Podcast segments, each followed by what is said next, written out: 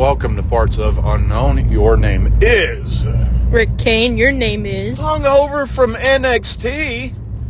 Well, maybe Maybe. maybe not NXT, but definitely hungover.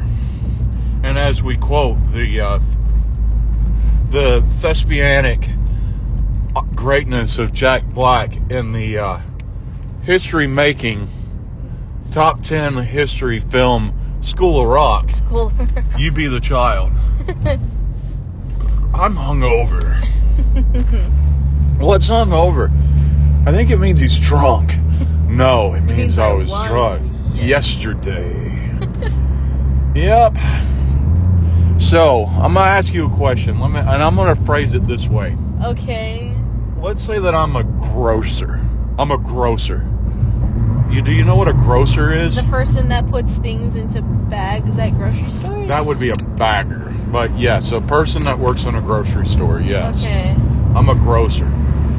And somebody calls me up and says, Hey, you were my grocer for 20 years. I don't like how our current grocer oh. bags puts up our lettuce.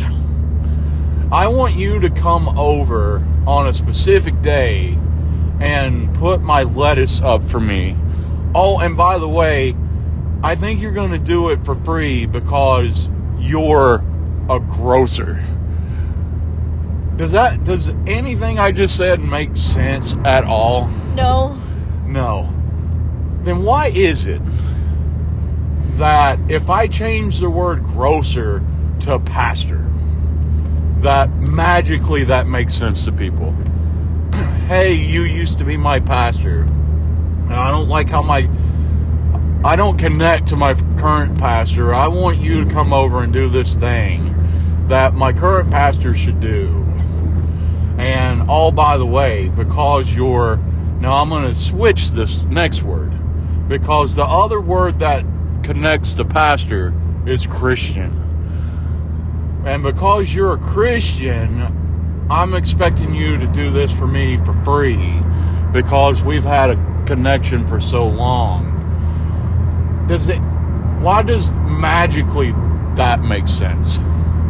Um, because uh, there's like a certain mindset to it, I guess. They just like, oh, you're this thing. This you're this is like all encompassing. You're supposed to do all of this, and it doesn't matter. I I am just dealing with some toxic crap. Mm-hmm. And well, yesterday, to deal with my toxic crap, I dealt with it with Toxic, toxic crap. I would like to thank Broken Skull IPA for making my evening so much more wonderful. And in honor of Gregory Helms, Shane, Sugar Shane, Gregory Helms, the hurricane that I had last night, along with my Broken Skull IPA, that has just made me just a lovely, wonderful person this morning.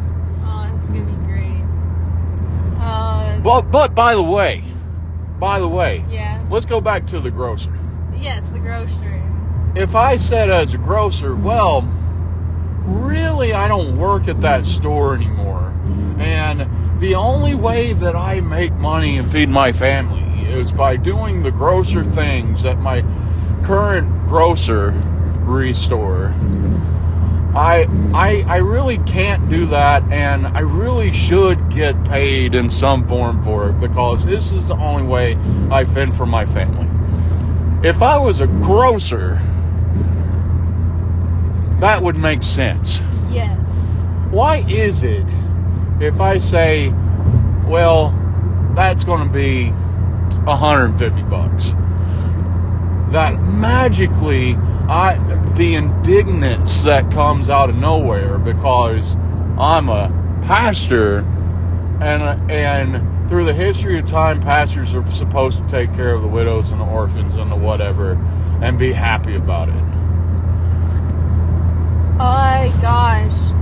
Because dang it, you you said what I was gonna say. It's because people have the mindset that pastors just do stuff because they're trying to walk in the steps of Jeba, Jebus, Of Jeebus. of Jebus. Can we please can we please make that differentiation, please? Yeah, that's what I made sure Yeah. to say, Jebus.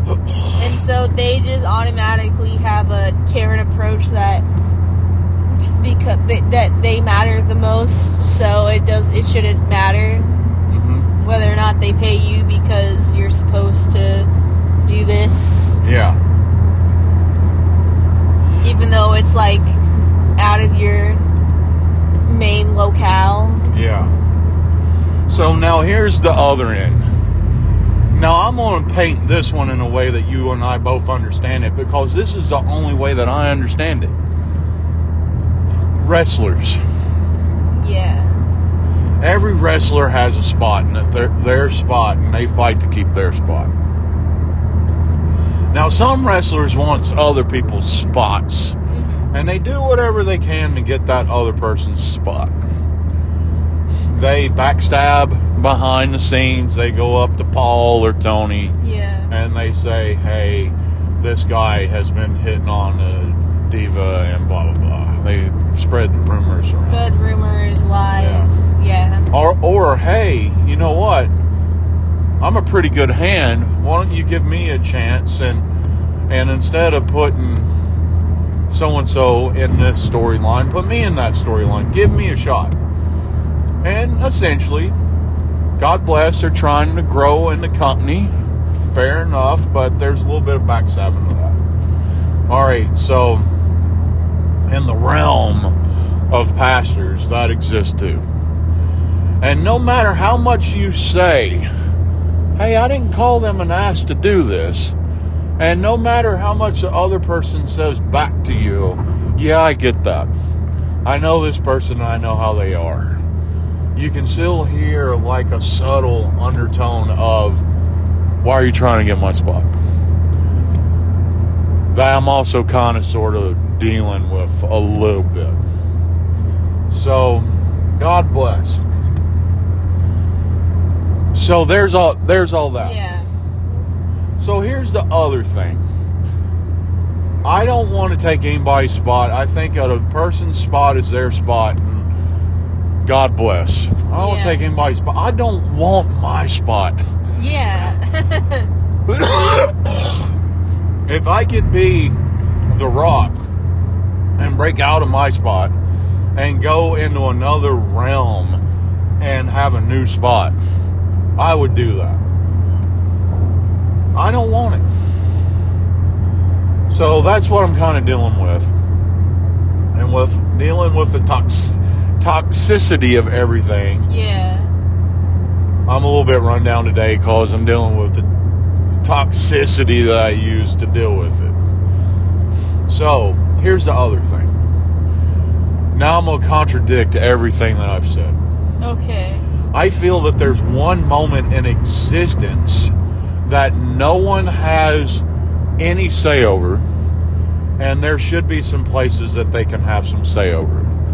And that one place in existence that nobody has a say over is the moment that non existence steps in. Yeah. I don't think that anybody wants anybody to die. And I truly think because that you're stuck in this moment of non-existent of dealing with non-existence, you should be able to say this person has had the deepest relationship with this non now this newly non-existent person. hmm I really would like for them to say that, to cover, to be involved in some way. I, I feel that a person should be able to do that. And I feel that there that should be the one thing that we have to say, you know what, you are dealing with the deepest, saddest moments of existing, which is handling the non existence of another person. So I think that it should not be outside of the realm of conversation to say, hey, I've had a really close connection to this person and I Yeah. need them right now. Yeah. So, but then the spot gets in the way. Yeah. And that spot says, I'm the I am the shepherd and the caregiver of this territory. Now let's put it back into the wrestling. I am the person that oversees this territory. So to allow this to happen, that then that that buckles the territory and then I can't have that. So I'm sorry. This place of non-existence has to be handled the way that I say because this is my territory. And that's hard because I agree with both of the things I just said. It's why I'm so frustrated with being a pastor. Mm-hmm. Yeah. Yeah, I get why that's hard because it's it. Uh, people view it as a public figure type thing that oh, I can just go to this person whenever I want, anytime I want because that's their job. I, I it's a audio, so you can't see finger quotes. Yeah. It's their job that they have to do this, Yeah. and like th- throughout history and stuff, people basically like gave up their lives and like went into this. But at this, it's that was like that was one type of church, and now as people have grown and time has grown, it's all evolved into a different thing. Now, now this is an actual job that you do and you get paid for, it and you have to. It's like a career. There's still Yeah, it's a pastors. career. There's still pastors that being a pastor is not their career. I am immensely blessed that being a pastor is my career. Like my high school history teacher was also the pastor of a church. And the only way he made money to get by was being a high school history teacher. So, yeah. Yeah, and I think it's hard for people to see that they're not j- just there. Uh, I was gonna. I can't. Well, I, I can't say that. They're also there to do it because it's something that it's a big part of their lives and they're dedicated to.